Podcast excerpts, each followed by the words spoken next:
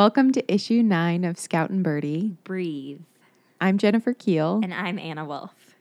So we chose Breathe as our theme because it kind of seems like the calm before the storm of the holiday season, before we have to go home and you have to put a lot of thought into purchasing presents for some people or doing travel arrangements.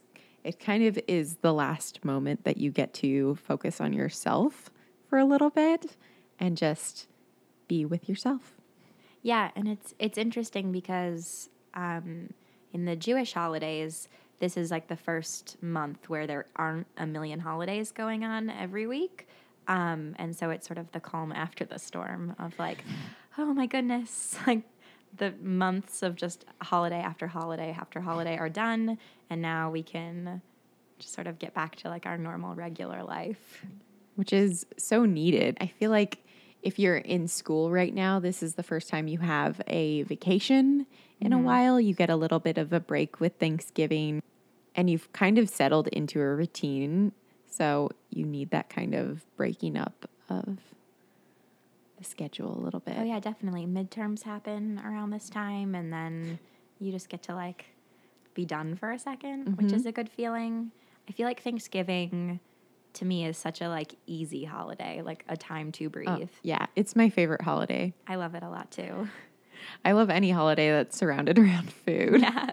like oh. food needs to be the main focus. Yeah, Thanksgiving is like one of the few holidays where all you do is eat. There's no, there are traditions, but they're not necessary.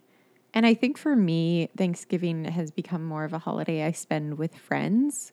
So it becomes so much about the family that you choose to mm. me.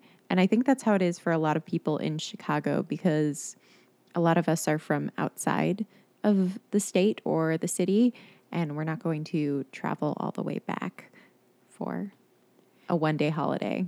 Yeah, and even if you are um, traveling for Thanksgiving, a lot of people do Friendsgiving in this month too. And mm-hmm. it feels like it's a nice time where people take a moment to like assess their chosen family and and connect and connect and see each other when the weather has started to change and people have started to feel maybe a little bit less happy than they were feeling during the summertime. Yeah, it's when you have to start making an effort to see people is November. Yeah.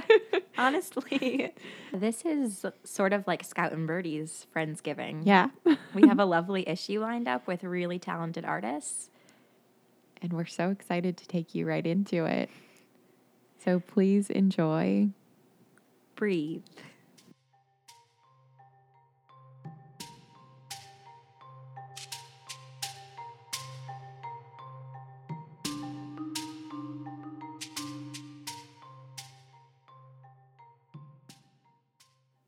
Okay, first off, we have Rosamond Lannon.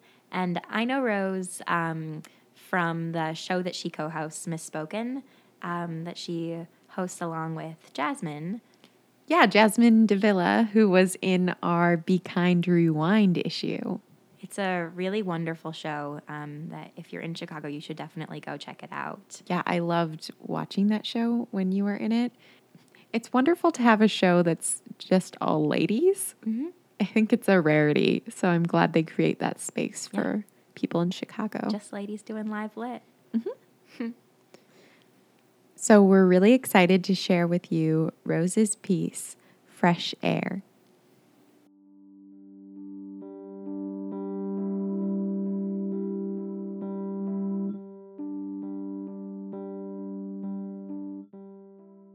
As a young goth, I liked to proclaim an angry neutrality for the outdoors. Trees are fine, I guess, I'd sneer, but put me in the city. I don't need anything but concrete. I had all the world weary cynicism of someone who freebased chili fries at Embers at 2 a.m., but I believed it. All I needed was gray and hard. Nothing but buildings and sidewalks for me, please. I'm happiest when there's not a shrub in sight.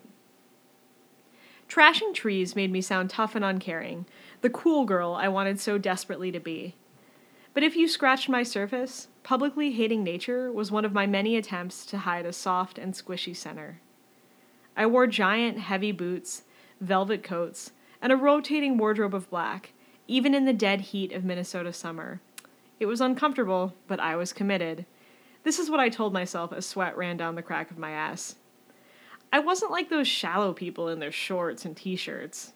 I understood on some level that they never would, that the world was a bleak and gloomy place. Ironically, I did have some hard areas in my life, like actually hard areas. A rough family life, crippling anxiety, rock bottom self esteem. But it was easier to say fuck flowers than acknowledge something as unromantic as everyday pain. And there was some truth in my adolescent boast. I do like cities. I love them, in fact. I was born in a city, I live in a city, I will probably die in a city. My biological clock continues its soft tick, but it has not yet occurred to me to move to the suburbs. If anything, thoughts of the future only strengthen my desire to be where houses are close and life pulses. My reasoning is not so different than people who flee for Naperville or Schaumburg when they find themselves with child. I want my kid to grow up how I did. I don't have this kind of certainty about much else in the physical world. Restaurants close, neighborhoods change, temperatures rise and rise. I read a headline in the New York Times telling me that more permafrost than thought may be lost as planet warms, reminding me that there are greater things at stake than my Midwestern metropolis microcosm. There are seismic shifts more far reaching than being priced out of Northwest Chicago. My nature snubs continued into college. I don't get why anyone likes to live by the lake, I'd scoff. I mean, it's nice, but like, who cares? And yet, during my third week at school, I swam in Lake Michigan in the early hours of the morning, ducking my head under the waves in an attempt to understand the invisible forces that made them crash. That night remains one of the most magical experiences of my life. I told no one about bobbing buoyant in the moonlight, then stumbling home cold and elated. Couldn't blow my cover. Being into the outdoors didn't line up with how I saw myself dark, troubled, complicated. Fun in the sun was for douche bros and sorority babes people with small brains who didn't read books. I mean, probably. But a few years later, my boyfriend asked if I wanted to go swimming. I don't really do pools, I demurred, but okay. The sun was blinding and the water was clear. It was cleaner and prettier than I had expected, a rec center pool that wouldn't have looked out of place on an old postcard. I slid in and held my breath and remembered that, oh, I love to swim. I came up gasping, suddenly and secretly in love. Climate change seems like it's been an issue pretty much forever. I remember reading about it as a kid, though back then they called it global warming. Now it's understood that it's not just warming, but weather extremes. Really hot and really cold and really bad at some point, as far as living creatures are concerned. I want my kid to grow up how I did, with buildings and buses and trees and a planet to call their own. But that pool, that pool was a gateway drug. We went to beaches in Indiana and mountains in Los Angeles and eventually Hawaii, where his retired parents now lived. Hawaii, the ultimate nature level up. By that point, I'd come a long way from my pale disdain for growing things. I'd packed sneakers and a sports bra, which was clothing suitable for outdoor activities. It felt like a very big deal planning to be outside. I was ready. His dad took one look at me and said, maybe we should do one of the lighter trails. He chose Makapu'u Lighthouse Trail, a gently sloping two miles just off the Kalanianaole Highway. It's low impact and high reward, which means lots of panoramic vistas, but you don't sweat that hard. He chose well. Hawaii is tropical and stunning, a paradise of mountain and ocean. There's color everywhere, and the breeze is soft. Mangoes and avocados grow on trees, and they're like the really good kind not the weird stringy guys you get at the grocery store to make a sad winter guacamole. I am not exaggerating when I say Hawaii is heaven, or at least very close. We drove to the base of the mountain and started up the paved path. Along the way, we passed a short, stocky blonde, surrounded by Asian tourists, who I would later learn was Dog the Bounty Hunter's wife. By later, I mean my future father in law said, Hey, that's Dog the Bounty Hunter's wife. But I missed it because I was too bowled over by surreal natural beauty. The whole way up, thoughts burst in my head like plumeria. Green, everything is very green. This is so beautiful. Oh my god. Everything in our world is connected by the delicate strands of the web of life, which is a balance between the forces of destruction and the magical forces of creation. That last one is from Fern Gully, and I didn't actually think that, but I kind of did.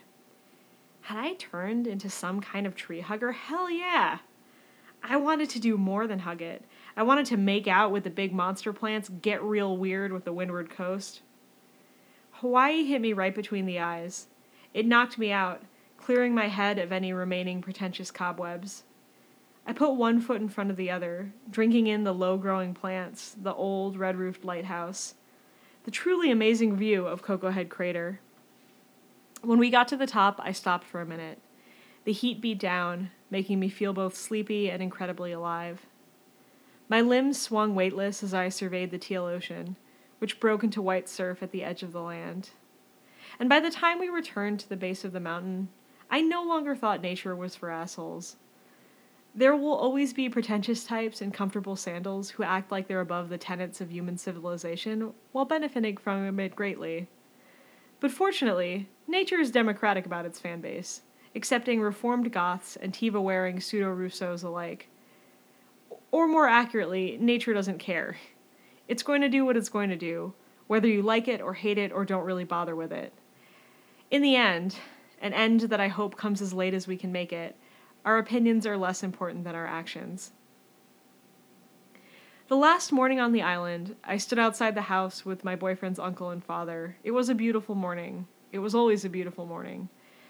They were talking about climate change. I was wearing pajamas because it was warm enough to do that. The trade winds played over my legs. His uncle says that the big animals are going to be the first to go. I say something back about how we have to take steps to stop it, sounding weak and lame, and he replied that we can't stop people from trying to live their best lives. I don't say anything back to that because I don't have a good answer.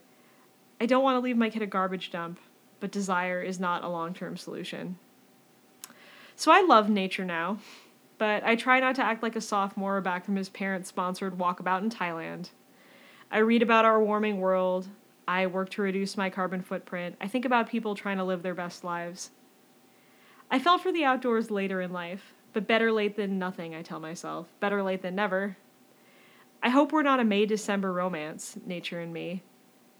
I want it to be around so long after I'm gone, so long after whoever comes after me. So I slide on my outdoor clothes and pray for a someday spring.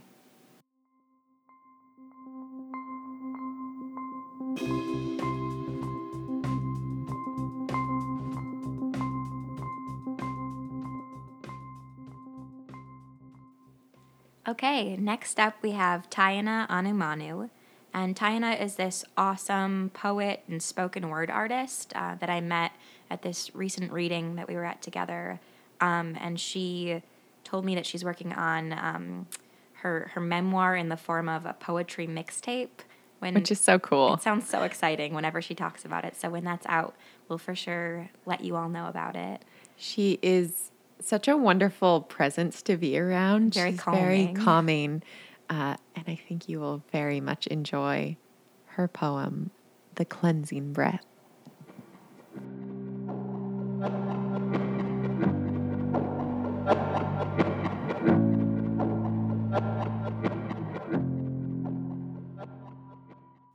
How long will you occupy the space in between my inhalations and exhalations? Flashes of bliss and anguish filtered through eyes wide aberrations of you. I feel now as I felt then, trapped, lodged in between a whimper and a moan. I wish to swallow, but unactualized moments are lodged in my throat. I'm always left with the aftertaste of a love unfurled. I don't mind the chase, but I never catch more than my own tail. I tell tall tales to myself with my tongue stuck between my teeth. It seems this love was not constructed for the meek. It seems this love was not constructed for the bold. I wish not to asphyxiate on the greatest lie ever told. I wish only for the cleansing breath of catch and release. I wish only for finality to grant me peace. I wish only to breathe again with ease.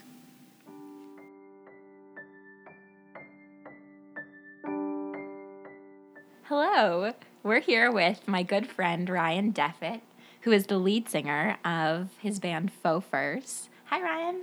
Hey Anna, Thanks so much for being here with us. thanks for having me on. It's good to be here. And I know Ryan uh, very well because for like two years we practically lived together. Um, Ryan was dating um, my college roommate, and we spent so much time together um, with hilarious shenanigans. And Yeah, tons of time. You know too much about me, I think. I think I know a lot of stuff. I'm gonna keep this interview very um, talking about the band and not Okay, talking about good. all of our wild memories together. We'll do that on another one. Yeah, that'll be a different issue. so, Ryan, when did Faux Furs uh, form? Um, it is kind of a funny story. We all were playing separately, and then so Ryan, our drummer, there's two Ryans in the band. Uh, I met him at a party. It was like a work party. We were like, "This is dumb. Like, I don't care about work. I don't want to talk about work. That's all anybody does here." And we started talking about different things that we liked. We realized we both play, played music and liked a lot of the same artists. And we were like, "Hey, man, let's you know jam sometime." and I had a couple songs written at that point, and I took them to him. He liked them. We eventually played uh, some shows in my house. Um, we lived on top of this recording studio, and it was pretty cool. Uh, they would have, like, nobody lived underneath us, and they wouldn't record nearly every day, let alone the weekends. So there were plenty of nights where we would have these big raging parties and we would play music at them. And he and I started playing together there. At that house, I lived with our current guitar player, Adam. And so we were playing together kind of naturally. Uh, and we had a bunch of iterations of different bands. And then we, I started writing a bunch of songs. We started playing more together.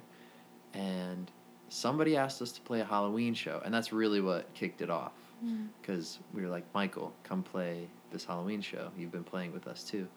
Um, for the Halloween show, we were still called Space Gators, but that's because nobody could think of anything better, and we spent probably like two weeks throwing names at each other, and finally we all agreed on faux furs. Um, yeah, It's amazing. I remember Anna and I throwing around names for this project. Even it took us months and months. I would say like that was the longest part. And once you have the name, you feel like okay, I'm ready now. yeah, and then later on, you're like, you know, I've run into so many bands with such cool names, and I'm like, wow, this name is really bad. I mean, it's fine. It works. You just need a- Alliteration. yeah. I like Faux Furs. I think it rolls I off like the tongue too. nicely. Yeah, I think so. It's not uh, as that Monty Python sketch. said, It's a woody word, not not very tinny. It's, it stays in your head well. Mhm. Definitely. It's easy to remember and recall. So you write the songs for the band, right? Yeah. So how do you uh, take like the initial thought and start working it for this specific band? So, a lot of times a song will come to me without, obviously, just like without any kind of warning. That's how creativity happens, Mm. right? It's fleeting. It just happens all of a sudden. Um, a lot of times, I'll sing it to myself a million times so I don't forget, or I'll record it on a voice memo, and then it's happened where I record these songs acoustically, and then bring them to the band, and all of a sudden this little acoustic, like maybe it was kind of a chill, you know, like bedroom pop song. Uh, all of a sudden, when Ryan starts playing drums on it, totally changes the vibe. It becomes this like raucous, you know, jamming rock and roll song, and our pedals come into the mix.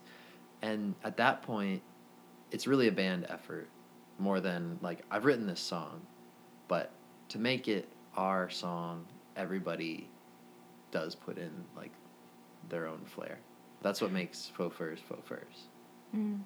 Is there like a specific theme or topic that you feel like you deal with a lot in your work with Faux Furs? Yeah, I mean, I guess most of the writing has like a political tinge to it, or not even political, but just like an awareness, I guess, about it. You know, if you look into the lyrics, that's always been my favorite part of pretty much all the music I listen to.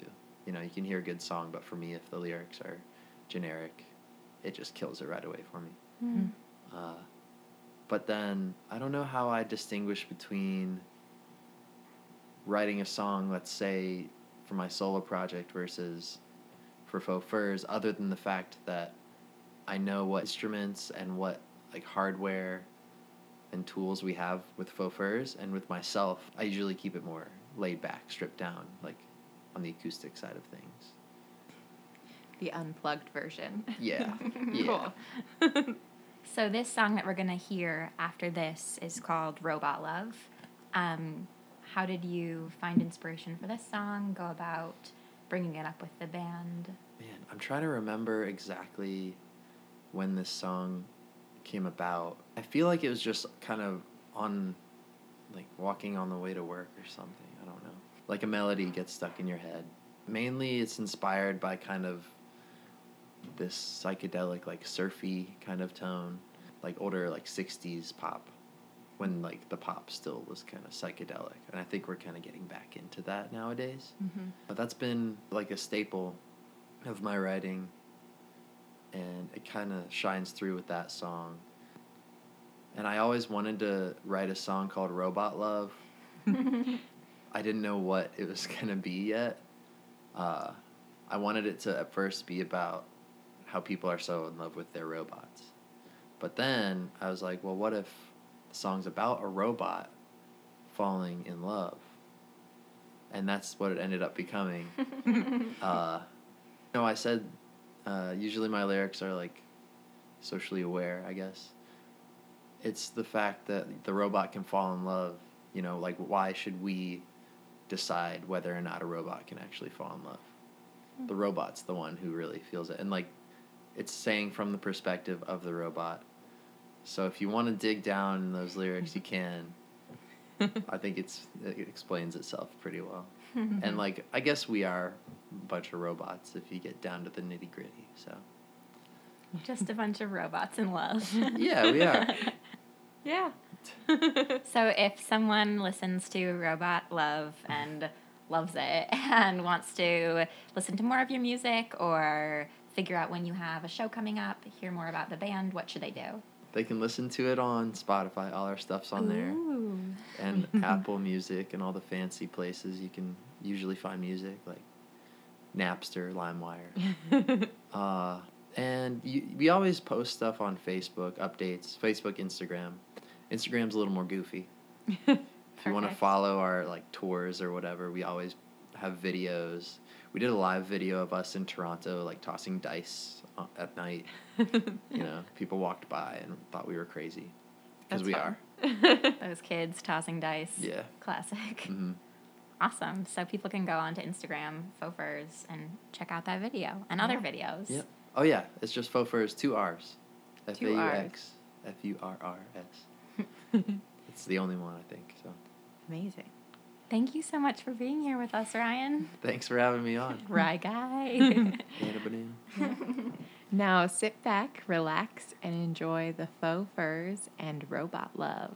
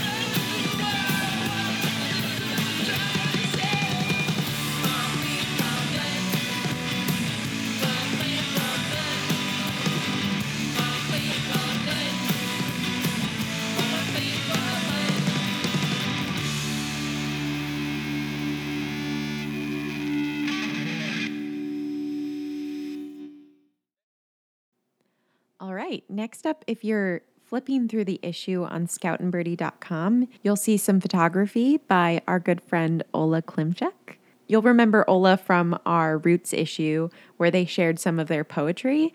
And on this issue, they're sharing a collection of photos. And it's It's an interesting story how you found these photographs, Jen, right? Yeah, Ola was getting ready to move to North Dakota. So I was at their going away party and they were giving away some of their photography. And there were these beautiful pictures that they had taken from traveling through different parks. And then one of them is from their time in Poland. And I thought, these are so beautiful and they would be beautiful as a collection. So I curated five of them. And so that's what you'll be seeing in the issue online. Uh, they're definitely worth checking out. So make sure you head on to Scout and Birdie and check out uh, Ola's lovely photography. And next up in the podcast portion of the issue is Ariel Marion. I met Ariel at um, actually the same event that I met Tiana at. It was a lovely night, and we all got drinks together after. And Ariel actually ha- was the one who brought us all together. Um, she's It's so lovely. Yeah, she's like a curator of friendship. Um, and then we got to talking, and I got to hear some of her beautiful poetry and her writing. And she is a really wonderful writer and a lovely friend curator. so we hope you enjoy her piece, The Women I've Loved and Lost.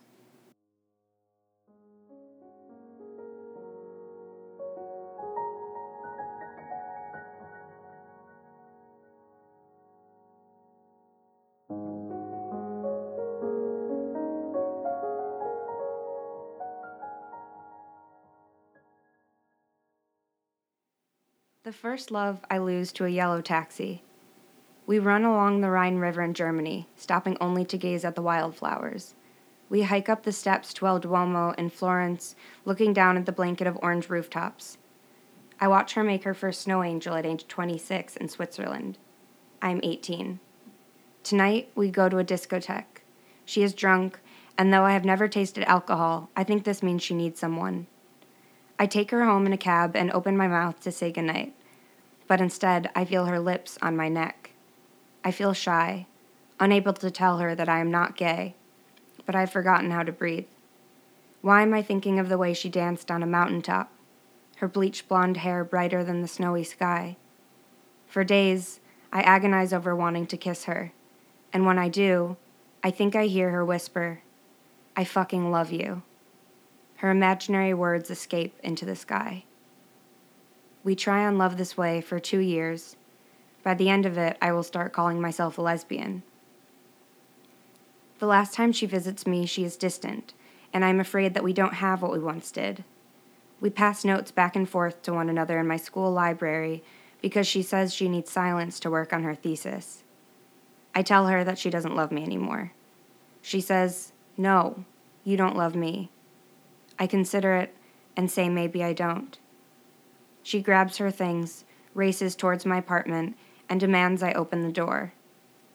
I ask her to stop and plead that she talk to me, but she insists. I open the door. She immediately packs her bags and asks me to call her a cab. I ask her to wait, but again she insists. I'm yelling now. Stop. What are we doing? Please let's talk. She presses her lips against mine to soothe my anger. Her taxi is here. I watch her get in, and I watch the driver take her away. A week later, I call her, and she asks me why I didn't follow her. A year later, she calls me drunk to tell me I broke her heart. The peaceful love I lose in Penn Station. As we sit and drink tea on her off campus terrace, I share with her my monsters and tell her that I want an Alice in Wonderland tattoo on my thigh. Alice is the Red Queen. She has only to defeat herself. She calls me a philosopher, and later that evening kisses me in her bedroom. A week later, I find out she is 14 years my senior, but we date anyway because I think I have already started to love her. She takes care of me. She walks me to my psychiatrist appointments, stays with me when my meds keep me from sleeping, and makes me Pakistani style chai with paratha. We try on love this way for 10 months until it is time for her to move back to Pakistan. I leave first and can't stand being apart from her, so I ask her to come to New York to be with me. After a few days, I drop her off in Penn Station and cry openly on the subway back to my best friend's apartment. Two years later, my grandmother lays dying, and the love I lost in Penn Station is back in the U.S., ready to hop on a plane to visit me. She is visiting with friends in Boston. I expect she will call once she's booked her flight. Instead, she calls me in tears, gulping for air. She arrives back home in time to prepare her father for burial. Two weeks later, my gram passes away. A week ago, my peaceful love called and asked me to visit. I imagine she is lonely. The love I lose because I thought we were different. I stand, leaning against the brick exterior to a pub one town over from me. She walked up to me and saw me reading with my leg propped up. I remember the dangly earrings she wore and the new drawstring pants that I helped her remove later that evening. We spent the weekend together, mostly cooking, sleeping, and making love. Once, we walked to the lake, and in the dark, I read to her. I cried the morning I thought I might never see her again, and before she left, we talked about all of the things we hoped we could do together one day. We called it our hope list. She and I go to the Women's March together in Chicago. We make signs and hold hands. We both thought it meant something. Barely a week later, I confess to her that it's not the right kind of love we share. It's hard to admit to her that I'm leaving her because I love someone else, the girl with the rectangle garden. But I do, and she'll hate me for it for a while. And then one day, she'll see me riding my bike and ask if we can catch up sometime. Later, after she has applied a noticeable amount of perfume, we'll meet at my neighborhood bar, and she'll say that she likes it there. The love I lose and her tears stain my shirt. Our first date lasted 24 hours, and in the morning I asked her if we'd be friends if things between us didn't work out. She laughed at me and said she didn't know. Together we try on love in the back seat of my navy blue Jeep at the top of an empty parking garage. It's lightning. We try on love together in Palmer Square Park as we lay in the grass and daydream about bike riding together and going away for a weekend to my grandmother's lake house. Together we try. Our days include errands like going to plant nurseries and hardware stores, where I take her to pick up the wood for her garden bed. She later refers to this as her rectangle. In the evenings, we share cigarettes and talk into the morning.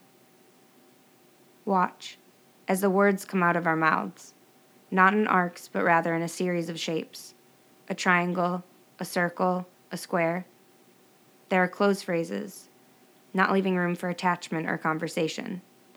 This is where I live now, in between shapes. She utters shapes that have opened and closed around mine. She and I speak rectangles and circles. I somehow love the asymmetry of our language, and I love her rectangle tongue. We look like lovers, or I think we do, and I never say it out loud that I love her. I never say it until the last time she comes over to my apartment.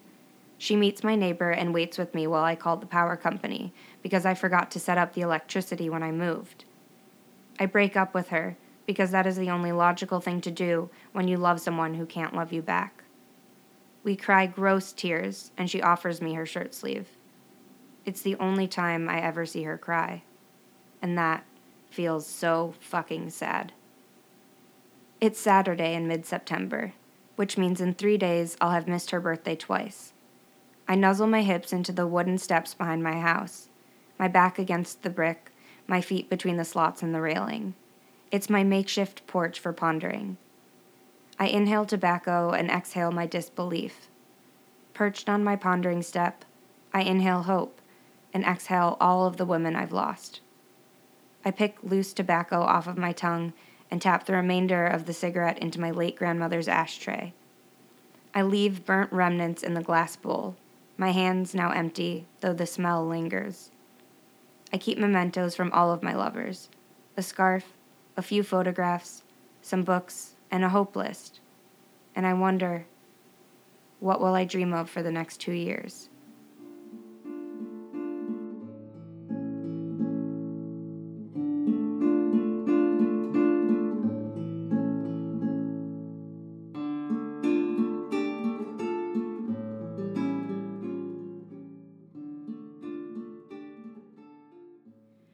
All right, next up we have Charlotte Hamilton. And you'll remember Charlotte from our very first issue, First Impressions, Where she was the very first piece. ever. Oh, it feels like such a long time ago. It does. It was, well, nine issues ago. So, Wow. and every time we get to work with Charlotte, it's so nice because she is, the loveliest. honestly, And Charlotte is currently working on a play which will be featured in Rhino Fest later this year. So we'll be sure to tell you guys more about that as we hear more of the details. you can catch us there. so we'll take you into Charlotte's piece. Things I'm afraid of.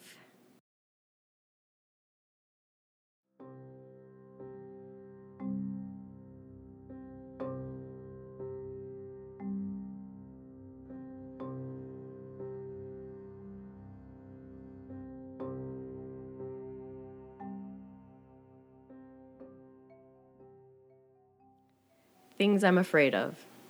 Death, obviously, people I don't know, people I know too well, too many people in one place, infestation, confrontation, religion to a certain degree, getting caught up in a cult, too much sun, cancer of any kind, toxic shock syndrome, and therefore tampons, the feeling of being afraid, being at a social event where I don't know anybody, public speaking, though I do it anyway, letting down my cats, rodents, especially those that are small enough to run up a pant leg, being poked in that divot area in the front of my neck, getting a thyroid condition that makes it so that a doctor will have to poke their finger in that divot area on the front of my neck to feel for the thyroid, eggplant, possibly, too much alcohol and the effects thereof, all of the illicit drugs except maybe marijuana unregulated marijuana, mostly only when one is in their late teens, early 20s, when it is more likely to trigger a psychotic break, even though I'm past my 20s.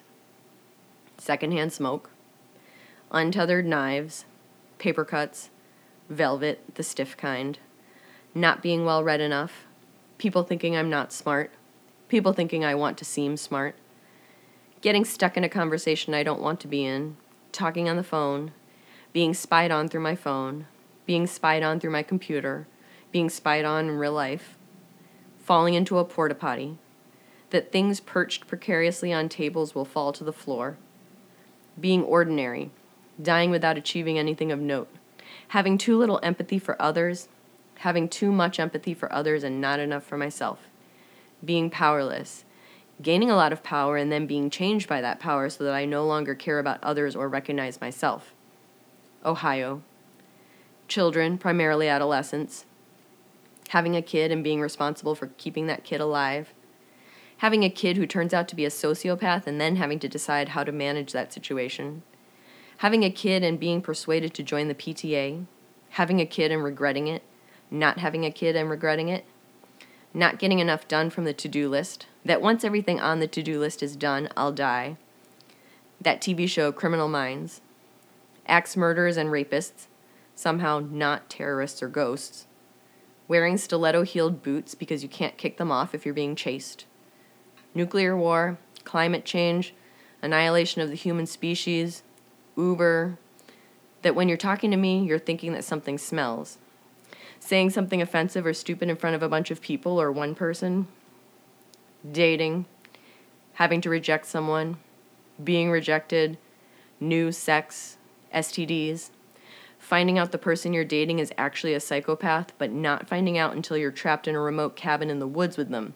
That basically happened already, so really I'm just afraid of it happening again. Never finding true love of the kind they describe in books and movies. Finding true love after having already made a commitment to someone else. Finding true love and becoming boring. Not finding true love and becoming boring. That I might already be boring.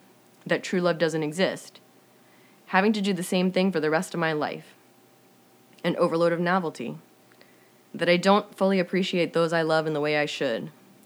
That I will die before those who love me are ready. That someone I love will die before I'm ready. That one can never be ready. That my fears might keep me alive, yet keep me from living.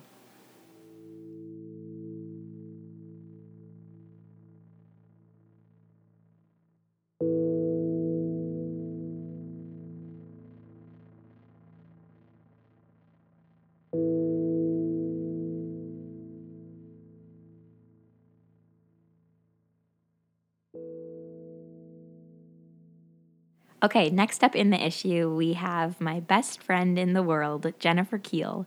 Um, her piece is called Dendrochronology, and I hope you enjoy.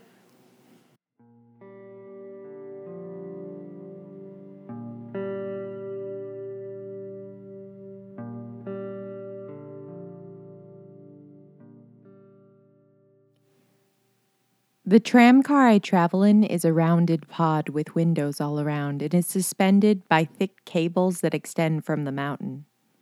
It rotates so, depending on where I look, I see either the desert below, inhabited with little colonies of houses existing beside vast stretches of sand, or a close up of the mountain I currently ascend. A gray fortress that seems to trap the coolness of the day as it does the waterfall set into the rock.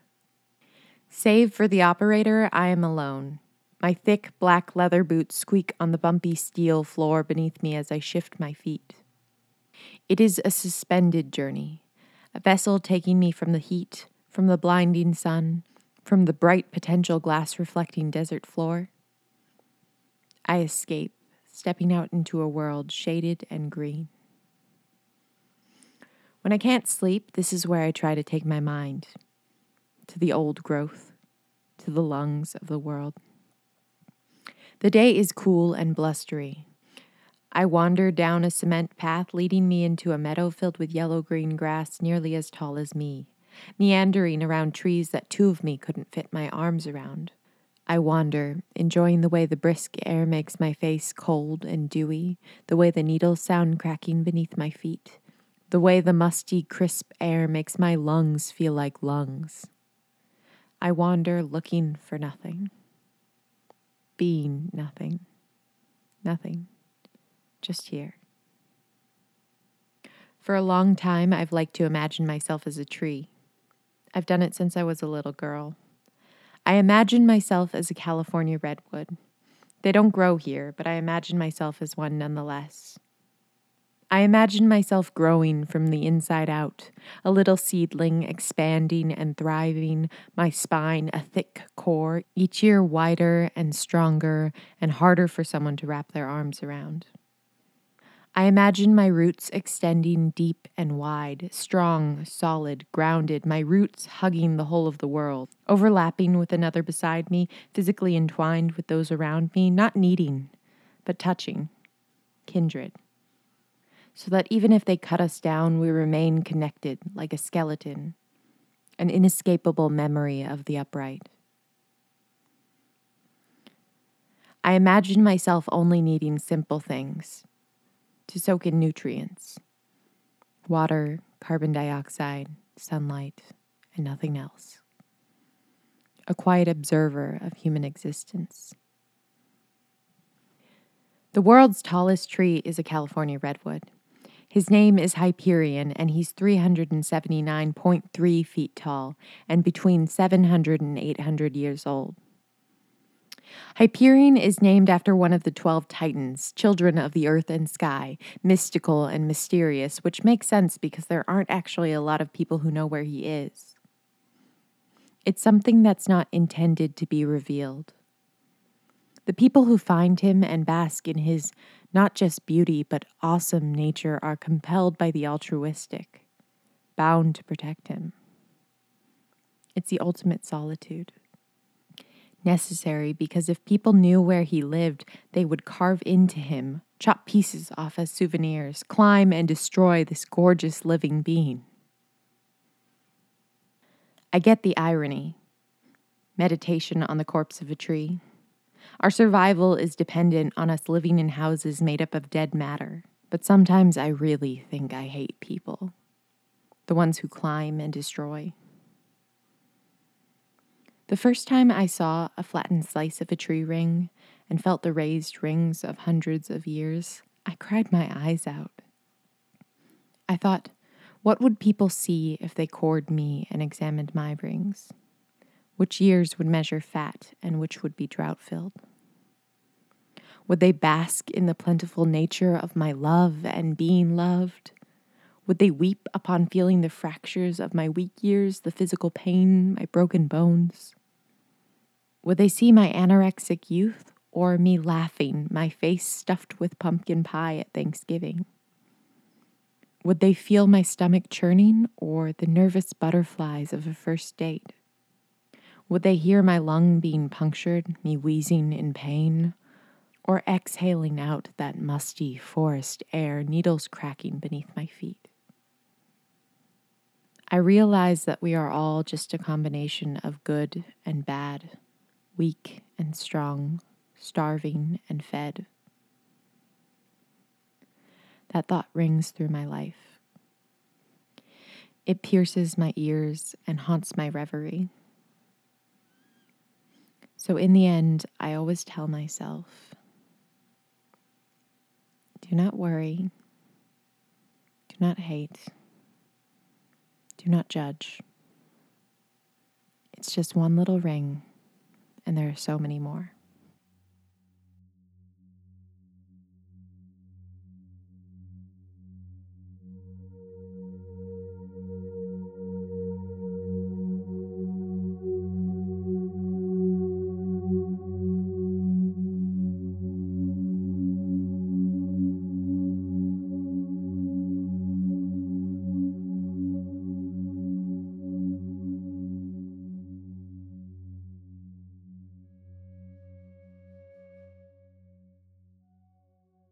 So, if you're a regular listener to Scout and Birdie, you'll recognize this next artist. It's David Stobie. David is one of our dearest friends, and we're so excited to have him back on Scout and Birdie again. So enjoy his piece, It May Not Be Fine.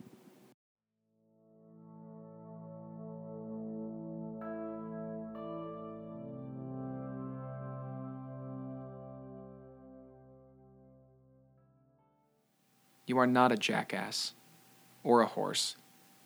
You are not a stamp or an asset. You are the kid picking up sticks while mama pushes the stroller, collecting your thoughts like a handful of heart.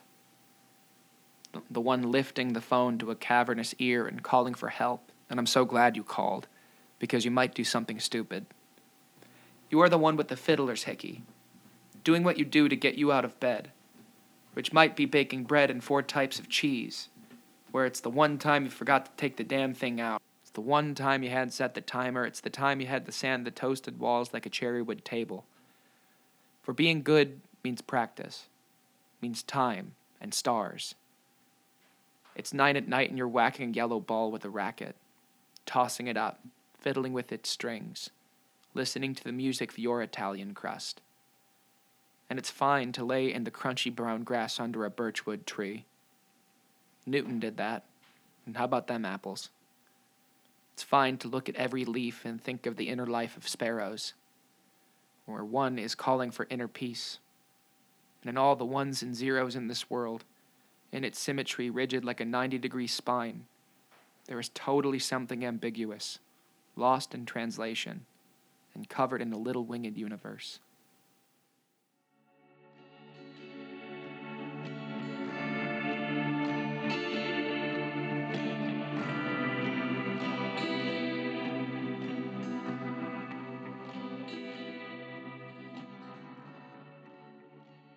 Okay, that's the end of the issue. Thank you so much for listening. Be sure to check out the digital issue at scoutandbirdie.com where you can read about the artists and see Ola Klimczak's collection of photos. If you want to stay connected with us, make sure to follow us on Facebook, Instagram, or Twitter at Scout and Birdie. I'm Anna Wolf. And I'm Jennifer Keel. We're going to play you out with another song from Ryan Deffett and the Faux Furs called Cycles. We'll see you next for our 10th issue. Home. Bye. Bye.